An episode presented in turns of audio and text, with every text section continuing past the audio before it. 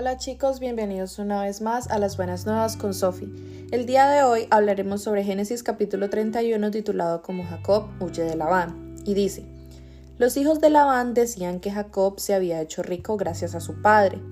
Jacob se enteró de esto y también notó que la actitud de Labán hacia él había cambiado.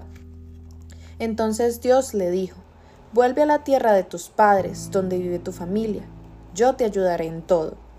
Jacob mandó a decirles a Raquel y a Lía que fueran a verlo al campo donde estaba cuidando sus ovejas. Y allí les dijo, Su padre ya no me trata como antes. Ustedes saben bien que yo he puesto todo mi empeño en servirle. Sin embargo, él siempre me ha hecho trampa y varias veces me cambió el sueldo. Pero el Dios de mi padre no me negó su ayuda, ni le permitió hacerme daño. Al contrario, si Labán decidía pagarme con animales manchados, todos los rebaños tenían crías manchadas. Y si decidía pagarme con animales rayados, todos los rebaños tenían crías rayadas. Así es como Dios le ha quitado al padre de ustedes su ganado y me lo ha dado a mí. Una vez tuve un sueño. En este sueño las ovejas estaban en celo y pude ver que los carneros eran de piel rayada y manchada. También oí que Dios me dijo, ya he visto lo mal que te trata tu suegro. Por eso, si te fijas, verás que todos los carneros que se aparearán con las ovejas son rayados y manchados. Yo soy el Dios que se te apareció en Betel, donde derramaste aceite sobre una piedra y me hiciste una promesa. Apártate de Labán y regresa a Canaán, que es donde tú naciste. Raquel y Lía le respondieron, Nosotras no podemos esperar ya que nuestro padre nos dé ninguna herencia, pues nos considera unas extrañas. No solo nos vendió como cualquier mercancía, sino que también se aprovechó de lo que trabajaste por nosotras. Toda la riqueza que Dios le ha quitado a nuestro Padre es nuestra y de nuestros hijos, así que haz todo lo que Dios te diga. Ese día, mientras Labán fue a cortar lana de sus ovejas, Raquel le robó a su padre los ídolos de la familia. Luego, Jacob hizo que sus esposas y sus hijos se montaran en camellos. También juntó sus rebaños y todas las riquezas que había ganado en Padanaram y se puso en marcha hacia Canaán, donde vivía su padre Isaac. Se fue con todo lo que tenía y engañó a Labán al no decirle que se iba. Luego de cruzar el río Éufrates, se fue hacia los cerros de Galad. Al tercer día, Labán supo que Jacob se había ido, así que salió a perseguirlo, acompañado de sus parientes. Siete días después lo alcanzó en los cerros de Galad, donde Jacob había acampado. Allí también acamparon Labán y sus parientes. Pero una noche Dios se le apareció a Labán en un sueño y le dijo, Labán, no le digas nada a Jacob. Mas sin embargo Labán le dijo a Jacob, ¿por qué me has engañado? ¿Por qué has tomado a mis hijas como si fueran prisioneras de guerra? ¿Por qué huiste sin decirme nada? Si me hubieras avisado yo habría hecho una fiesta para despedirte.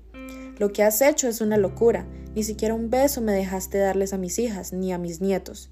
Ganas no me faltan de hacerles daño, pero anoche el Dios de tu padre me ordenó que no te dijera nada. Si tanto te urgía volver a la casa de tu padre, no tenías por qué robarte mis dioses. Como Jacob no sabía que Raquel se los había robado, le contestó, La verdad, tuve miedo de que me quitaras a tus hijas por la fuerza. En cuanto a tus dioses, pasa y busca tú mismo. Si encuentras algo tuyo entre lo que es mío, te lo puedes llevar. Y si alguien aquí tiene tus dioses, no quedará con vida. Nuestros parientes son testigos. Labán entró en la tienda de campaña de Jacob y luego en la tienda de Lía y la de las dos esclavas, pero no encontró nada. Finalmente entró en la tienda de Raquel, pero Raquel había puesto los ídolos bajo la montura del camello y se había sentado sobre ellos. Por eso le dijo a su padre, No se enoje si no me levanto, pero es que estoy con mi menstruación. Y así, aunque Labán buscó y rebuscó por toda la tienda, no pudo encontrar sus ídolos. Al verlo buscar por todos lados, Jacob se enojó y le reclamó, ¿De qué se me acusa? ¿Cuál es mi delito que me has perseguido como un criminal? Ya has revisado todo lo que tengo y que encontraste que sea tuyo. A ver, ponlo aquí delante de nuestros parientes, para que ellos nos den su opinión. En los veinte años que he vivido contigo jamás me comí un solo carnero de tus rebaños. Ni tus ovejas ni tus cabras perdieron sus crías. Si alguna fiera mataba una oveja, yo te la pagaba. Y si en el día o en la noche alguien se robaba un animal, tú me lo cobrabas. Los veinte años que viví en tu casa los pasé en las peores condiciones, ahogándome de calor en el día y muriéndome de frío en la noche, y hasta el sueño se me iba. Catorce años trabajé para ti por tus dos hijas, y seis años por tus rebaños, y más de una vez me rebajaste el sueldo. Qué bueno que el Dios de mi abuelo Abraham me brindó su ayuda. El Dios de mi padre Isaac fue bueno conmigo, pues me vio cansado y afligido, y anoche te reprendió.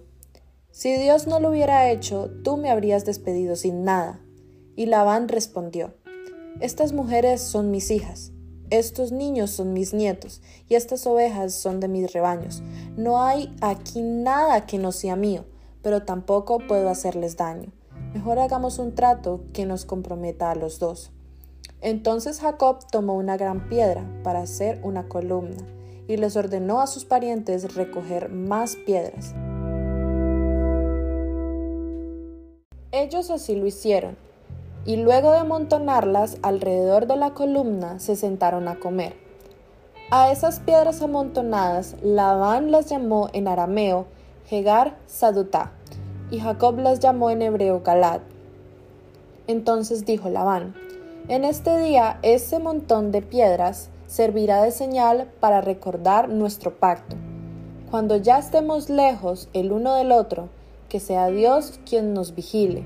Si maltratas a mis hijas o te casas con otras mujeres, recuerda que Dios es nuestro testigo. Por eso, además de llamar Galat al montón de piedras, también se le llamó Mispa, que significa Dios vigila. Luego Labán le hizo ver a Jacob. Este montón de piedras y esta columna que he levantado entre nosotros servirá de señal para recordar nuestro pacto ni tú ni yo cruzaremos este límite para hacernos daño. Pongo entre nosotros como juez al Dios de Abraham y Nahor, nuestros abuelos. Jacob hizo el juramento en el nombre del Dios que su padre Isaac adoraba. Luego sacrificó un animal allí mismo en el cerro e invitó a comer a todos sus parientes. Después de comer, todos ellos pasaron la noche allí. A la mañana siguiente, Labán se levantó muy temprano y luego de besar a sus nietos y a sus hijas, les dio su bendición y regresó a su casa.